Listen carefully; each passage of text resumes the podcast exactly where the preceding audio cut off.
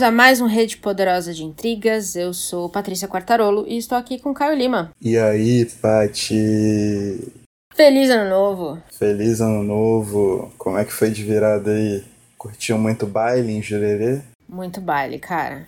Balada, putaria, do jeito que a gente gosta. Pra rico é balada, não é baile, né? Pois é.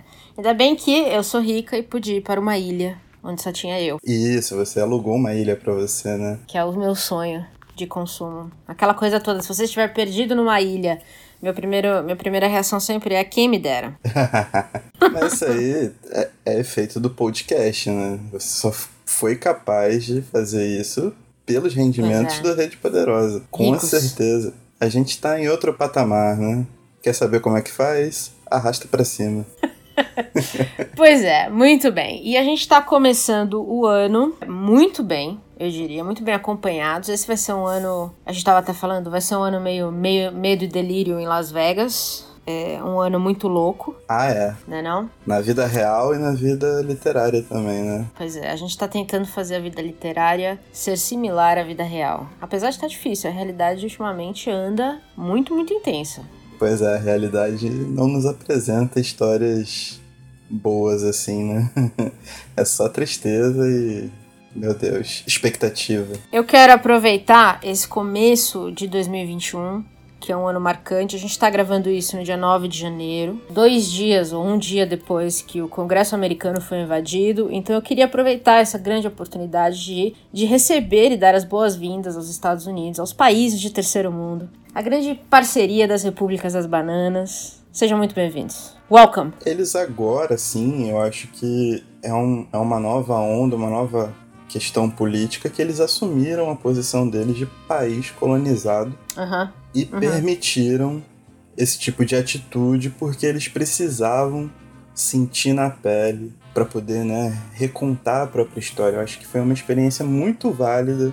Acho os Sim. Estados Unidos Sim, muito feliz na sua experiência e na sua demonstração de como ser uma república de bananas. Meus parabéns aos Estados Unidos, Foi muito bem feito. Foi muito, bem, feito.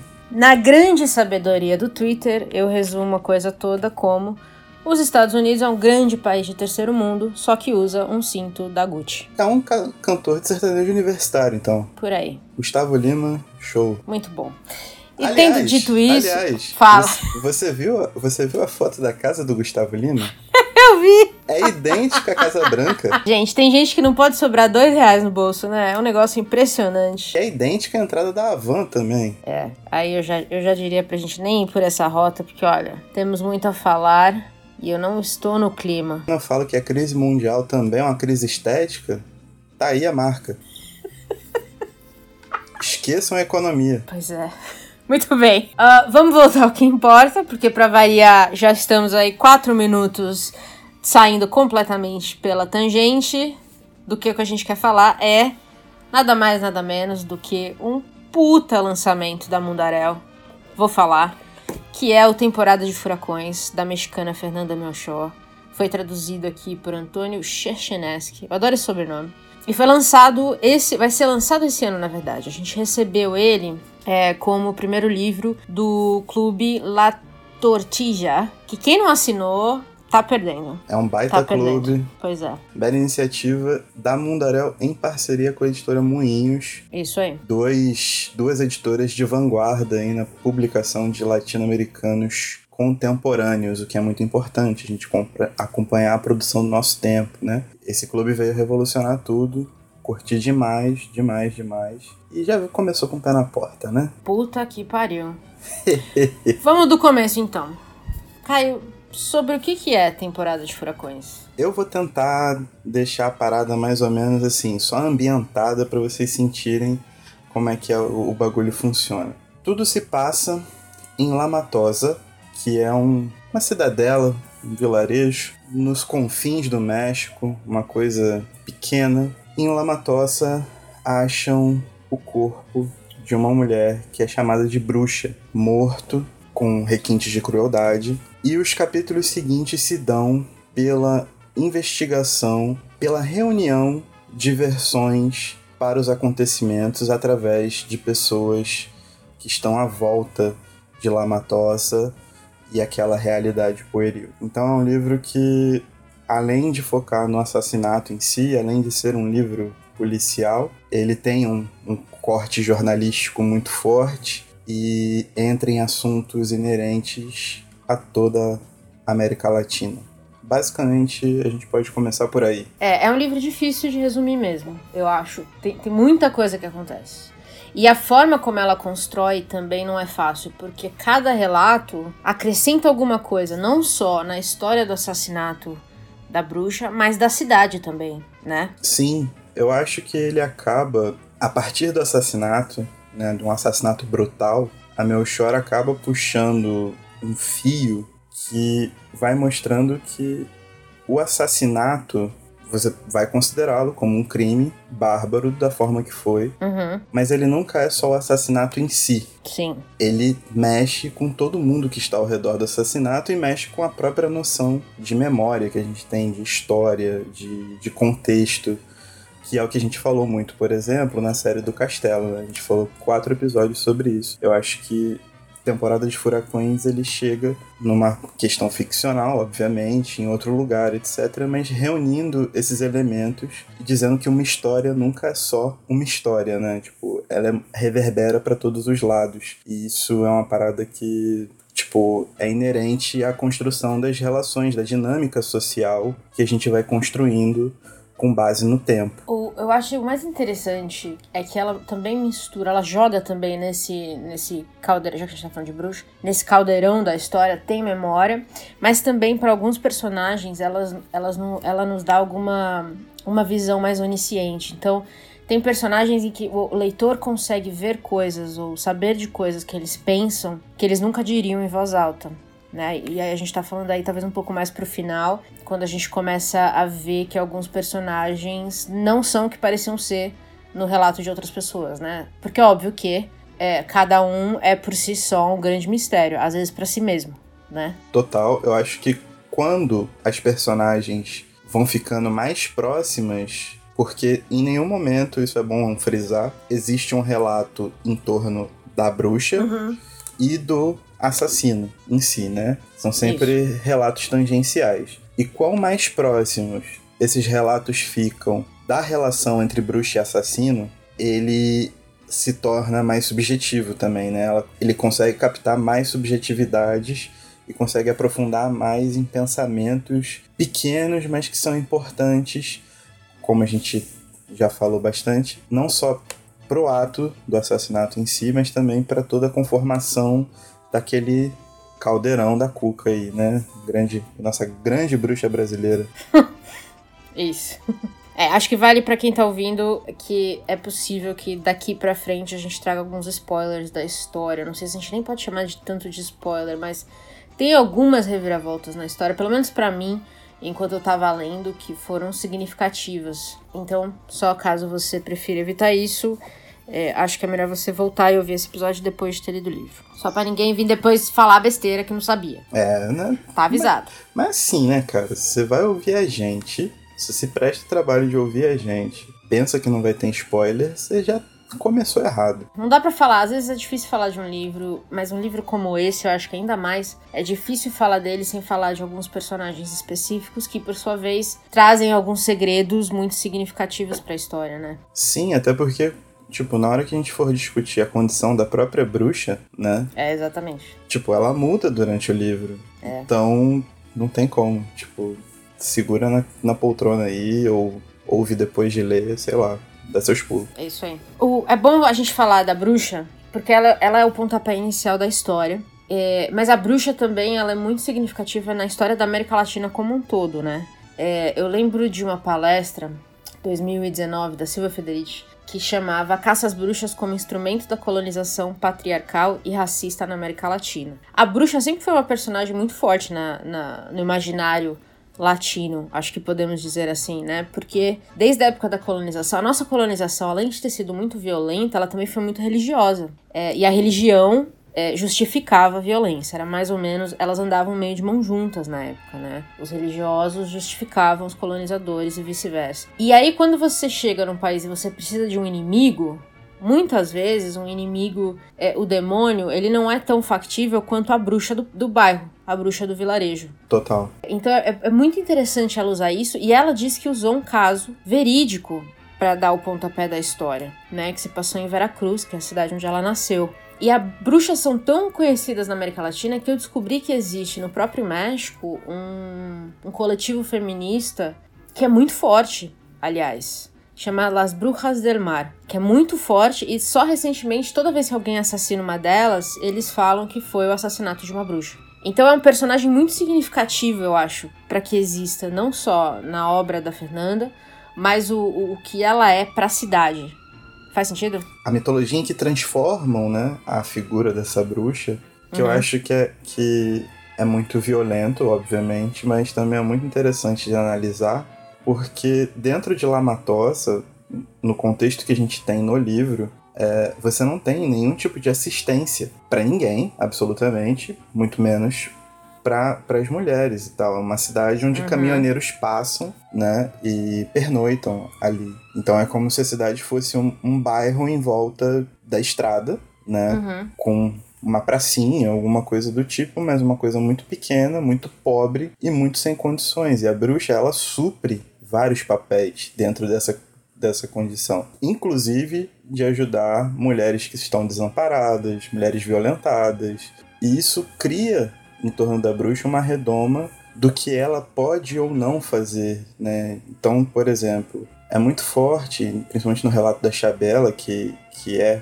é uma prostituta na história, uhum. de que ela cuidava, não só fazia chás abortivos para as outras prostitutas que trabalhavam com ela, como cuidava também, né? Sim. Era um cuidado maior. E você ligar essa questão, né? Hoje ainda mais essa questão do aborto, a própria bruxa, qual é a imagem da bruxa? Sim. Né? Enquanto essas mulheres todas estavam sendo violentadas e tinham que, para ganhar qualquer dinheiro, tinham que vender o próprio corpo, né? E, e ter toda essa, essa atividade insana e hiperviolenta, eu acho que isso mostra um pouco da, da realidade da, da mulher latino-americana no geral, mas uma realidade também de, de como é, a constituição da própria resistência a essas violências condiciona, é, através dos tempos, mas conseguindo chegar até hoje, essa, essa violência gratuita. Uhum.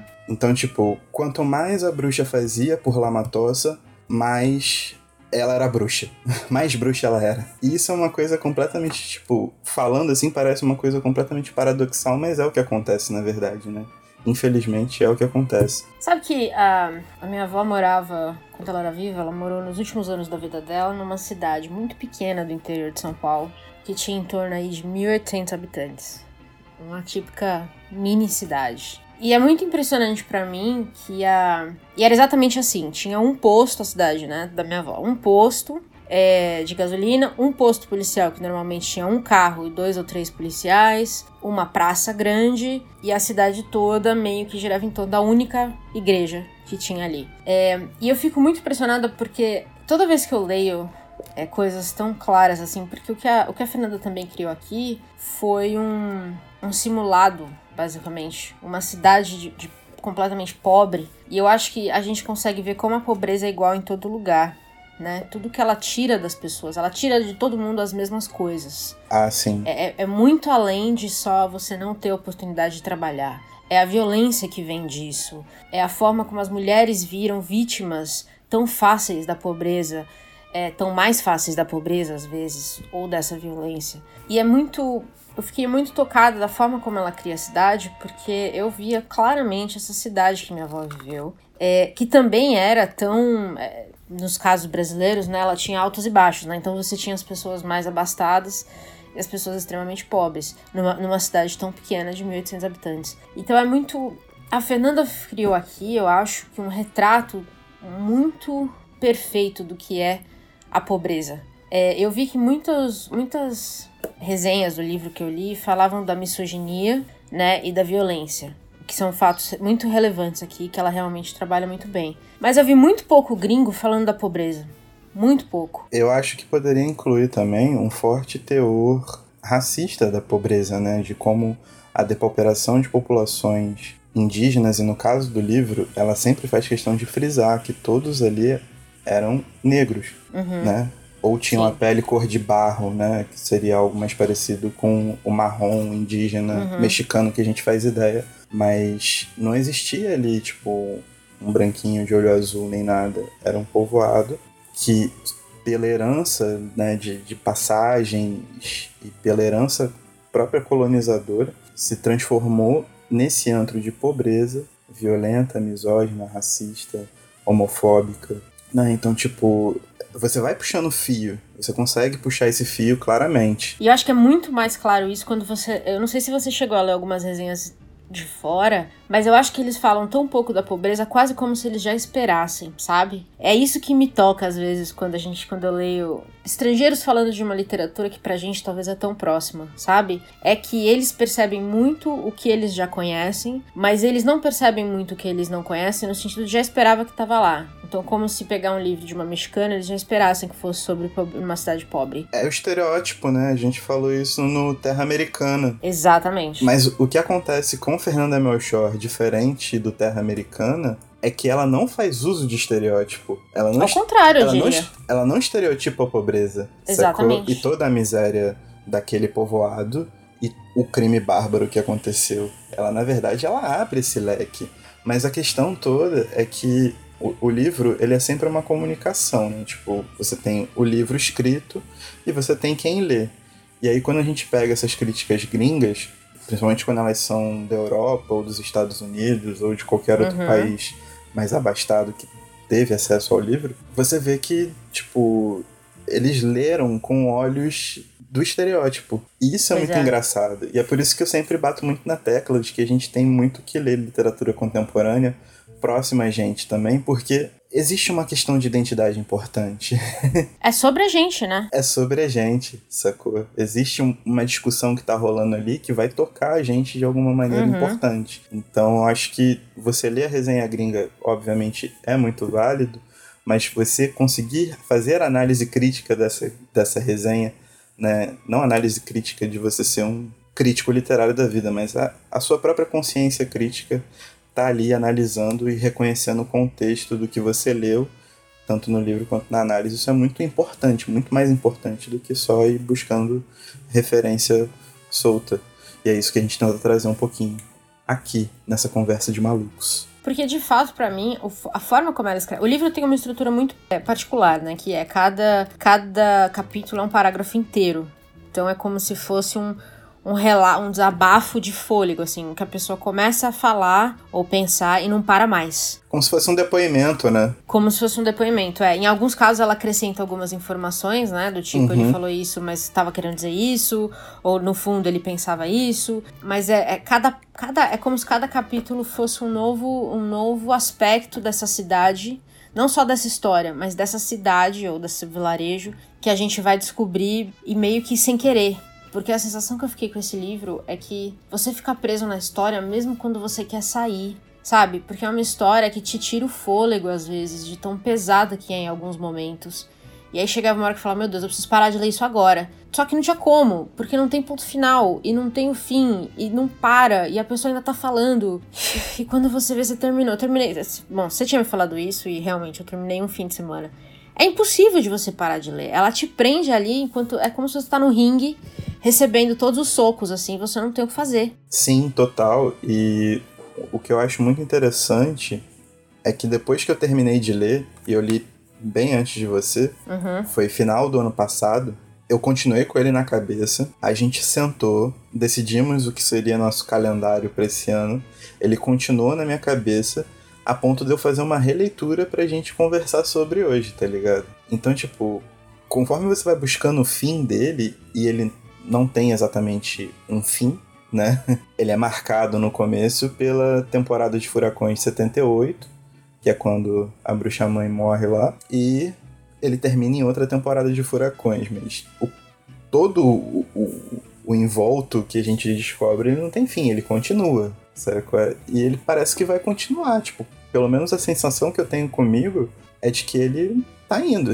ele tá indo e vai, e vai, e vai. E é impressionante, é impressionante, de uma força. É porque também ela não dá pra gente aquilo que a gente espera de toda a história clássica, que é começo, meio e fim. Né? A gente sabe o começo, a gente entende mais ou menos. Porque mesmo quando ela tá falando da, da polícia e da investigação do assassinato, fica extremamente no ar. Porque basicamente a polícia não fez nada. Então você não sabe o que tá acontecendo além daqueles relatos que a gente tá vendo aqui. Então não tem assim, olha, e aí ele foi preso, e foi dado como encerrado o caso. Não existe isso. Que é o que todo mundo espera. Quando você lê uma história de crime, você espera o quê? Um final em que a pessoa que cometeu o crime foi presa e vai pagar. E a justiça, e eu acho que também ela brinca um pouco com esse conceito de justiça também. Demais o tempo todo. Né? Porque é uma cidade em que todo mundo ali, de uma forma ou de outra, sofreu alguma injustiça. Sim, e o mais engraçado é que o Rigorito, que é o chefe de polícia, né? Um investigador hum. ali. Na verdade, ele cai no conto da vigário, do vigário sobre uma outra lenda sobre a bruxa, que é que verdade. ela tinha um quarto com muito dinheiro.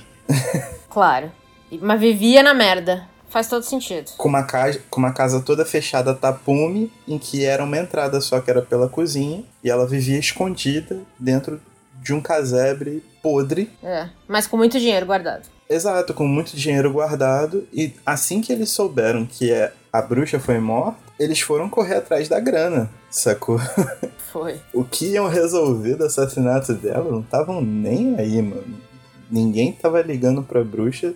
Na verdade, se, se pai, eles estavam agradecendo porque o mito da bruxa era muito forte, né? Então, é. beleza, acabou. É, porque é essa a questão, né? Acho que é isso que, que, é, que ela coloca tão bem, e eu, eu achei de certa forma até meio poético. É que essa pobreza e violência que a gente vê por todo lado, de todo tipo, ela impede a justiça. Porque ninguém tá preocupado com a justiça se você não tem o que comer no dia, se você não sabe se seu marido vai chegar em casa e te espancar, ou se você não sabe se vai poder ir pra rua ser estuprada e sabe que nada vai acontecer. É muito pesado quando você pensa. E as formas de você conseguir o que comer, todas elas são violentas, né? Todas elas passam por uma manifestação de força bruta, né, de imposição. Sim. De você mostrar que você é, su é, superior de alguma forma, ou que você pode submeter a pessoa à sua vontade. Então aquilo vai se tornando é aquela parada que a gente estava conversando sobre os limites, né? Uhum. A partir do momento que você ultrapassou o limite uma vez e você viu que é possível, você vai ultrapassar o limite várias vezes. E sempre que você tem uma meta, você dobra a meta. Então, sempre que você tem um limite, você dobra o limite. Conforme aquilo vai acontecendo, aquilo vai ficando instituído. Você sabe que você pode chegar até ali para conseguir seu prato de comida, que não vai pegar nada. Isso foi acontecendo até, tipo, realmente você tá dentro de uma história de faroeste em que acontece um assassinato brutal e que a última preocupação é você resolver o assassinato. Toda a investigação, toda a entrevista, todo o caráter jornalístico do livro, ele não te leva pro crime em si. Ele tá baseado no crime, mas ele não te leva pro crime. Então, é, você ouve tudo menos o desfecho. E essa pasta fica aberta contigo. Tu se vira, tu vê o que vai fazer. Porque, infelizmente, é assim que acontece, né, mano? Tipo, aqui, aqui no Brasil, na sua, na sua cidade, você mora em São Paulo, isso com certeza, mas, tipo, na minha cidade, Paraty, em cidades menores ainda, tipo Leeds, que é um. É a mesma coisa de Lamatosa, basicamente. é. Só tem um coreto para diferenciar. Mas. Mas a avó também tinha um coreto, mas então. era do lado da, da igreja. Então você ia ou na igreja ou no coreto. Mas, enfim. Leeds é exatamente assim. É. mas é isso, tipo. Muita coisa importa mais do que a própria vida, né? A, a sobrevivência, ela tomou um, um corpo muito mais alto, que fala muito mais alto, que grita o tempo inteiro. Não importa o que aconteça, você tem que sobreviver. Não importa de que maneira você tem que sobreviver. E isso vai levar pessoas a fazerem o que elas fazem. É. A Fernanda deu uma entrevista e ela falou uma coisa que eu achei muito bonita. Primeiro, ela falou que escreveu o livro quando ela tava num momento meio depressivo, que fica óbvio. Mas ela colocou que ela queria escrever um livro que era como se fosse uma exploração dos cantos mais obscuros da alma humana. E eu achei muito bonito, porque eu acho que se esse era o foco, tá entregue assim, para mim é exatamente a melhor descrição desse livro para mim é esse, é, é, a forma como as pessoas se desumanizam até onde elas podem para sobreviver e a forma como o ambiente vai empurrando esse limite cada vez mais. Sim, sim. Eu acho que a gente já comentou isso um pouco no Literatura Nazista da América, né? Com Bolanho. E ela, inclusive, é comparada ao Bolanho. Responsa! É, então, tipo, eu não sou muito fã desse tipo de comparação, né? Você sabe. É, eu também não. Já, já falamos sobre isso aqui também. Eu acho que ela, ela tem uma voz própria e ela tem uma habilidade única dela, mas eu acho que existe um ponto, e, eu, e, e é um, um fio que eu quero puxar, que é muito parecido com Bolanho, sim. E a gente pode colocar que, tipo, talvez seja uma forte influência é a questão de que os problemas da América Latina, eles são essencialmente, digamos, modernos, sabe qual é? Eles são problemas Sim. que vêm e que não foram resolvidos e que estão abertos. Então, superar esses problemas ainda é muito mais preponderante do que pensar questões novas que vão aparecendo no dia a dia, manja? Uhum. Sabe? Tipo, tudo, tudo que é novo acaba parecendo muito white people problems perto do que a gente tem que resolver estruturalmente na América Latina para que as coisas comecem a andar de maneira mais, mais justa para todo mundo. E isso é uma visão que eu acho que é muito parecida. Apesar de não gostar da comparação, tipo, eu reconheci esse ponto eu acho que é um ponto que tem que ser muito levantado. Né? Tipo, a América Latina é essencialmente moderna. O terceiro mundo como um todo, né? Essencialmente moderno. É, foi uma criação da colonização. Exato. Nunca deixaram avançar, né? Duas coisas, é, e eu acho que você tem muita razão, porque ela, você falou, né, o livro ele meio que vai para 78, mas a gente aqui agora, só de cabeça, já citamos duas pequenas cidades que têm os mesmos moldes. Sim. São cidades que não evoluíram para serem grandes cidades, grandes centros urbanos. E imagino eu é, que não vão evoluir tão cedo. Então a gente pode voltar 50, 60 anos e essas cidades vão ser exatamente iguais. É, mano, tipo, não é o celular que você usa que vai fazer com que o bagulho tenha mudado, sacou? Exato, exatamente. É, é muito mais do que isso, né? Não é só chegar à internet. Exatamente. eu vou te dizer que na da minha avó tem pontos em que não chega ainda, mas não é só isso. não é só isso, tem mais. É, e o outro ponto é que foi exatamente no Terra Americana que a gente falou também dessas comparações, às vezes meio esdrúxulas, porque a, a autora foi comparada ao John Steinbeck, que me deixou louca. é, pistolada, então se você quiser ver nós dois pistolados no episódio, este é o episódio para ouvir. Verdade, verdade. Eu consegui fazer uma listinha daquilo que eu odiei no livro. Pois é. Que não é fácil, listas. nem sempre é fácil. Exato. Pois é. e falando do Bolanho, ela mesma, né, a Melchor mesma cita o 2666, que é um puta livro, e fala de assassinato de mulheres também, que também é outra crise que a gente enfrenta muito mal na América Latina. Sim, sim. O, o Bolanho tem aquele capítulo clássico no 2666, onde são relatos de mulheres assassinadas brutalmente, assassinadas brutalmente, uhum. né, naquelas cidades no norte do México, onde aquelas aquelas maquiladoras todas se instalaram para pagar normalmente americanas, se instalaram para pagar menos imposto, porque o México, né, país subdesenvolvido, dependente, uhum. e aquilo ali se tornou tipo conforme se desenvolveu como cidade, se desenvolveu de maneira completamente desorganizada e tornou-se o, o, o, lar né, de, de, um faroeste total. Um faroeste uhum. que a gente sabe quem é que paga a conta, né, mano? São as pessoas que sempre estão em, posi em, posições sociais é, historicamente desfavoráveis, né? Todos eles sofrem as consequências de um universo que foi criado na base da violência, uma violência imposta pelo negócio, pelo dinheiro, pelo capital, e que vai descendo a escadinha, né? Uhum. Até chegar no, no, que a gente vê todo dia aí, nesses números exorbitantes que passam no jornal. E, e, a Fernanda traz isso também, né? Só que nesse caso são as petroleiras. Exatamente, as petroleiras. Em troca das maquiladoras, ela colocou as petroleiras, que também é uma outra realidade mexicana, inclusive com desastres ambientais fantásticos, Pois né? É. incrível isso. Pois é. É, nas citações da- das influências, ela também citou o Outono do Patriarca, do Gabo, que, que faz sentido. Mas ela citou dois livros que eu ainda não li, e eu queria saber se você leu, que é O Lugar Sem Limites, do José Danoso, e a Operação Massacre, do Rodolfo Walsh, que ela inclusive disse que ela acha que é melhor que a Sangue Frio, do Truman Capote. Você já leu algum desses dois? Eu já li os dois. Uh, ai meu Deus, como é bom falar com gente inteligente. Olha, letrado, versado, crítico literário. Me conte. Não, tá maluco? Não quero entrar nesse mundo, não. Eu quero, Não, eu é. quero virar Tamo booktuber. de boa, tamo de boa, é. Quero virar booktuber pra fazer apresentação pra Antofágica. Me conta, me conta uma coisa. Você acha que você vê as influências desses livros? Cara, vejo, vejo. O Walsh, ele é um mestre. Donoso, ele tem um, um longo caminho. E eu acho que o Donoso é um bom cara pra gente falar aqui no podcast, inclusive no futuro. Mas ele tem um longo caminho sobre o retrato social da América Latina como um todo. E o Lugar Sem Limites, que saiu pela COSAC, ainda não foi reeditado por nenhuma editora, o que é um pecado. É um exemplo muitíssimo grande dessa violência, é, essa violência estrutural. Uhum. Na, na verdade, é uma violência estruturante, né?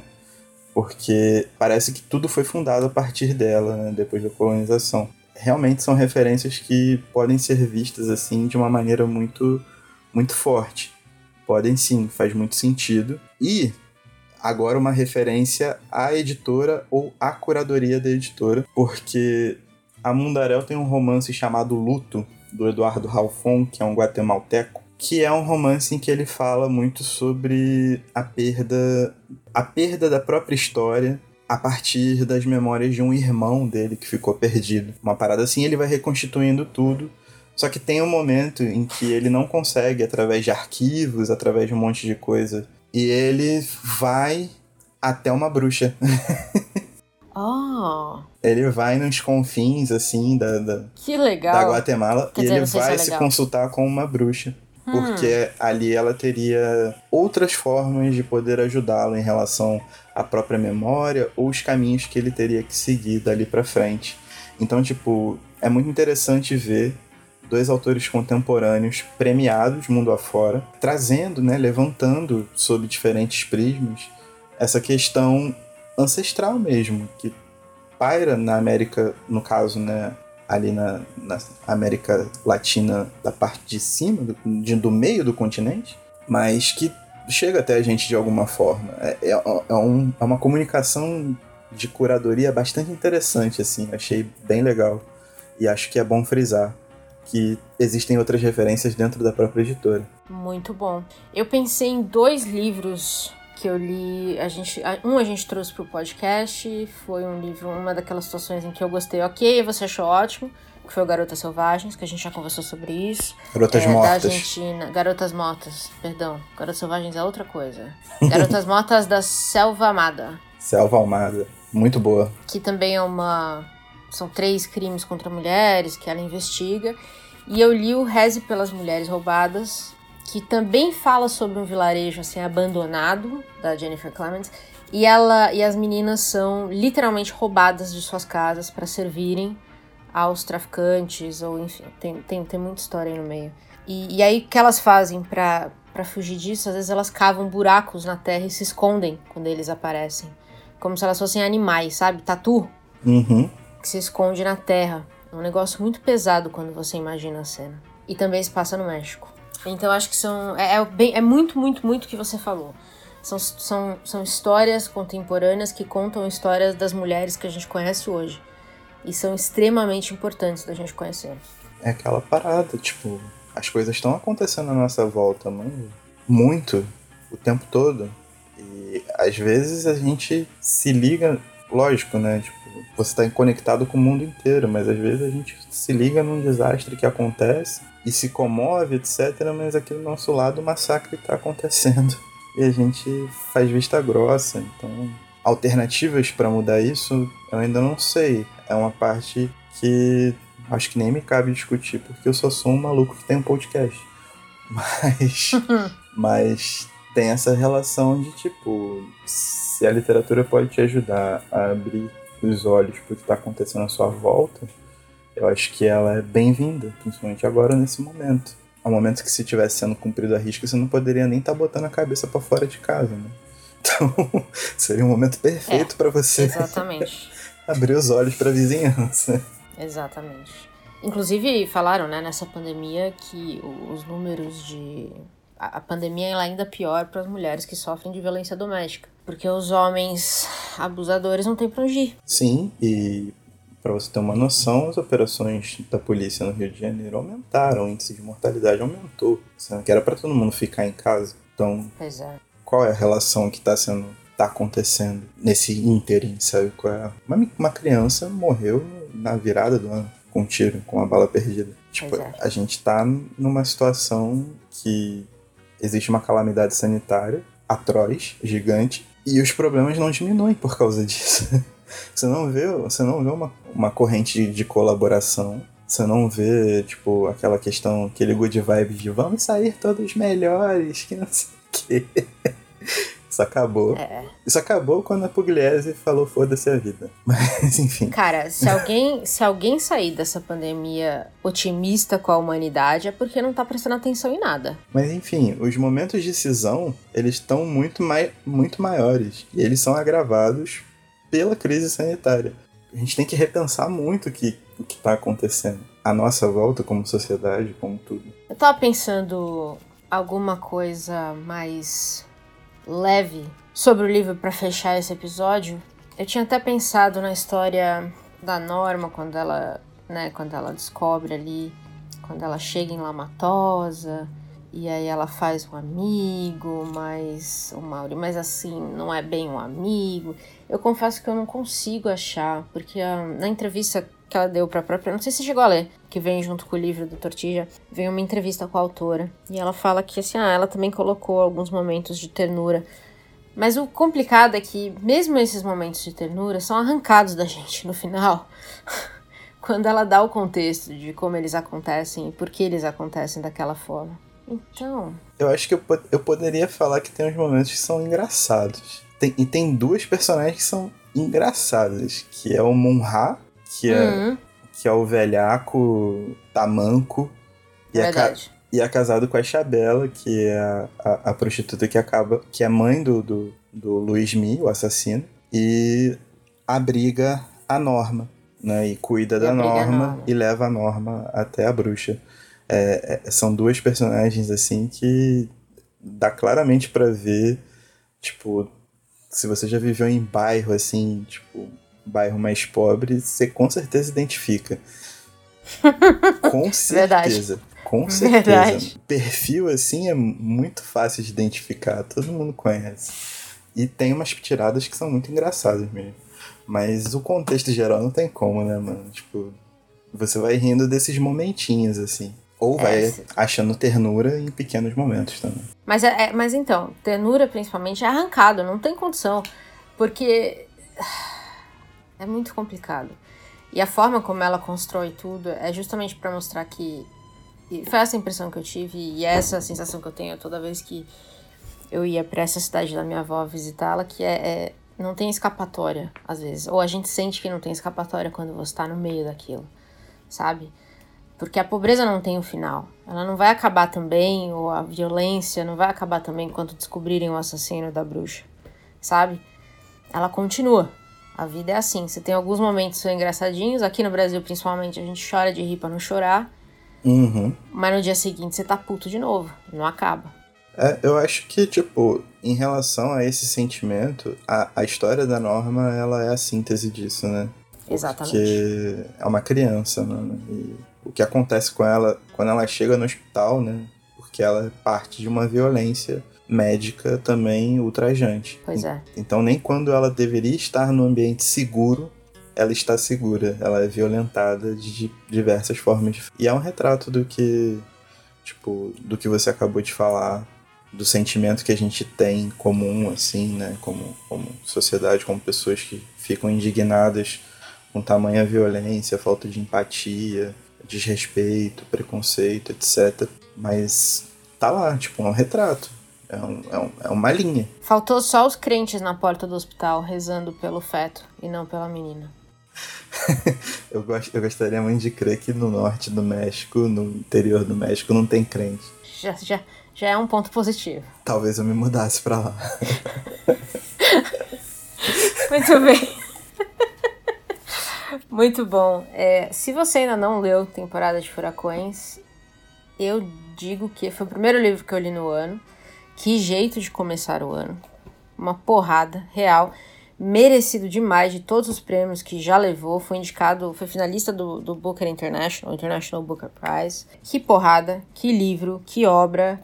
E espero que Fernanda Melchor tenha, a gente consiga ter acesso a tudo que ela já escreveu na vida. Compactuo das suas, dos seus desejos e boto muita fé para que a Mundarel traga mais e mais títulos com essa potência, porque é um livro desafiador, é um livro que a gente precisa encarar.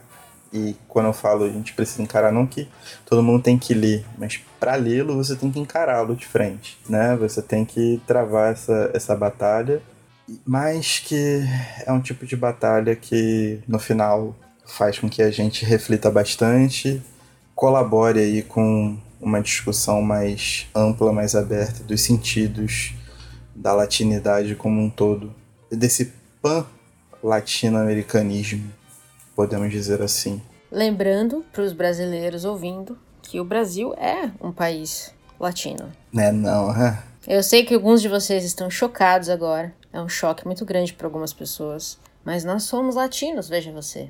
Você sabia disso, Caio? Cara, eu tava achando até ontem que o Brasil era parte do Reino da Dinamarca. Europeu? Não. Errou rude. Errou rude. Latino, gente. Latino. E se você for para os Estados Unidos, eu confirmo isso para você, porque lá você vai ser um grande latino. Que vontade de colocar um latino no final desse episódio. Manda ver por mim.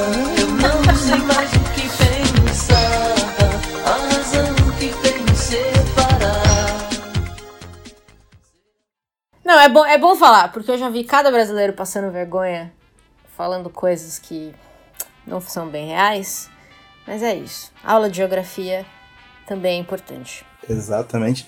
E uma coisa que eu gostaria de falar, frisar, que eu não sou de fazer isso, mas devido a lançamentos recentes de 1984, Revolução dos Bichos, eu sou obrigado a fazer, é que todo design dessa coleção Nós Outros, da Mundarel, é muito bonito. E o Temporada dos Furacões não ficou atrás. Pois é. Eu acho muito bonito. Muito, muito, muito, muito bonito.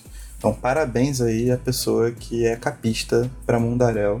Fez um Verdade. belíssimo trabalho. Concordo. É, menos é mais, às vezes, né? Mas tem editora que não tá seguindo muito essa regra, mas tudo bem, é um, é um estilo e vamos, a vida segue. Né, Antofágica? E lembrando, gente, que a Revolução dos Bichos não é os três porquinhos, tá? Os três porquinhos não são fofos e, e maravilhosos e simpáticos nos- na Revolução dos Bichos. Os porquinhos são umas coisas meio psicóticas, então não tem que ter florzinha no livro, né? Mas Isso aí. bem.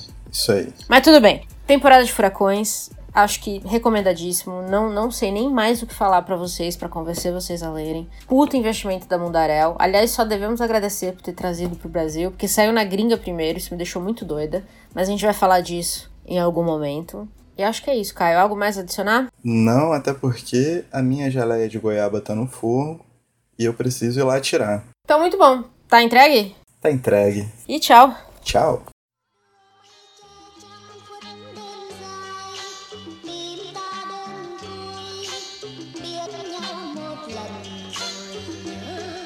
Los niños accionan pistolas, las niñas se cuidan solas, no es nada raro, señora. Venimos del rancho del cerro y la loma, donde cosecha el maíz y amapola. Lárgate de aquí, no te metas con mi gente, no. Te vas a topar de frente, lárgate de aquí, no te metas con mi gente. Mira, mira. Ahí va la María, más que linda en la esquina vender su mercancía. No quiere ser reina, ni tampoco rica, solo quiere feria pa' su ma y su tía. Aquí brindamos limón, tequila, ando con lo necesario bailando marimba. Si ya estoy muerta, pero de la risa como Speedy González, jipa, jipa, jipa, con la bendición yo ando. Ah, Low life por Sonora anda rifando. Tengo mi entorno conectado, todo controlado, como siempre ganando. ¿Quiénes son quien controlan la calle? Corre que no te atrapen, más bombas tal vez ilegales. Yeah, con la lata negro mate. Súbele, wey, ponte la cumbia chalino, cadete, allá la que truene. Súbele, wey, que hoy me duele el corazón, me lo pasaré con pulque si se puede. Malos tiempos, dejaré que pasen, sí, solo miro pa' adelante. Estas perras conmigo quieren toparse y no creo que me aguanten. Biri biri biri biri bam bam, tú no vas a acabar con mi power mexicano. Biri biri biri biri bam bam, tú no, tú no, tú no, tú no. Biri biri biri biri bam bam, tú no vas a acabar con mi power mexicano. Biri biri biri biri bam bam, tú no, tú no, tú no. Hey hey, no me toques, santo chida. Y te veo igual de jodida. No soy suertuda, soy bendecida y estoy tirando pa' arriba, pa' arriba, pa' arriba. Quiero cantar desmadre mariachi. A ti te olvido con mezcales, que suene fuerte los cadetes de Linares. Yeah, por acá puro González, ando tumbando la casa. Yeah, ando prendiendo con Rafa la raza. Ando haciendo la finanza, pasándome de lanza. Y esta vida no me alcanza. Yo me muevo como la marea. Este estilo tu culo patea. Las flores más finas crecen en mis tierras. Yeah, suculentas cosechas. Si te metes tú conmigo se te va a ir toda mi gente. Estamos fuertes, bien fuertes. Si te metes tú conmigo más vale que no lo intentes. Revolución de mentes. Si te metes tú conmigo se te va a ir toda mi gente. Estamos fuertes, bien fuertes. Si te metes tú conmigo más vale que no lo intentes. Revolución de mente. Biri biri biri biri bam bam, tú no vas a acabar con mi power mexicano. Biri biri biri biri bam bam, tú no, tú no, tú no, tú no. Biri biri biri biri bam bam, tú no vas a acabar con mi power mexicano. Biri biri biri biri bam bam, tú no, tú no, tú no. Hey hey.